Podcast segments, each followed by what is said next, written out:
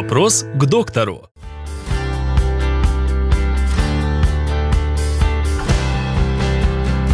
Украинские аналоги зарубежных препаратов. Насколько они качественные и эффективные? Говорить об этом вообще невозможно. Есть высокотехнологичные препараты, которые мы никогда не сделаем ничего похожего. Понятно?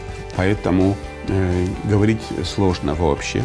Меня как бы даже чаще больше волнует не это, не вопрос аналогов, хотя с этим тоже есть проблема, а тот, что даже вот эти самые аналоги, они тоже фальсифицируются. Вот это главное, понимаете? Поэтому я считаю, я считаю, что э, эта тема ну, чрезвычайно обширная, чрезвычайно объемная. На нее однозначно ответить невозможно. Как правило, препараты там, простого уровня, там, такие как парацетамол, там, ибупрофен, сироп лактулозы, свечи с глицерином. То есть а большинство препаратов, которые продаются без рецептов в аптеке, они не являются чем-то уникальным, технологически сложным. И поэтому наши аналоги абсолютно эквивалентны, если производитель э, закупает нормальное сырье. То есть никаких проблем нет. Более того, я даже очень часто вижу, что вот, ну, вот, условно говоря, есть там препарат номер один для лечения запора у детей, который называется сироп лактулозы. Лактулоза – это не торговое, а международное название. У сиропа лактулозы есть безумное количество торговых названий. И вот я четко знаю, что э, практически все импортные сиропы лактозы э, очень слабо эффективны. А все наши эффективны. Почему наши стоят копейки, их не фальсифицируют. А те фальсифицируют. Понимаете?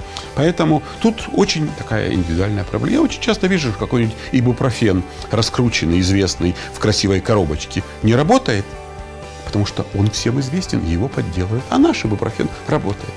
Поэтому главное, мой вам совет применительно к этому, что если вы купили вашему ребенку препарат жаропонижающий, и он оказал эффект, и вы видите, что это явно не фальсификат, то бегом в аптеку и купите там по сроку годности еще на пару лет. Пусть лучше полежит. Поэтому меня сейчас волнует тема не аналогов.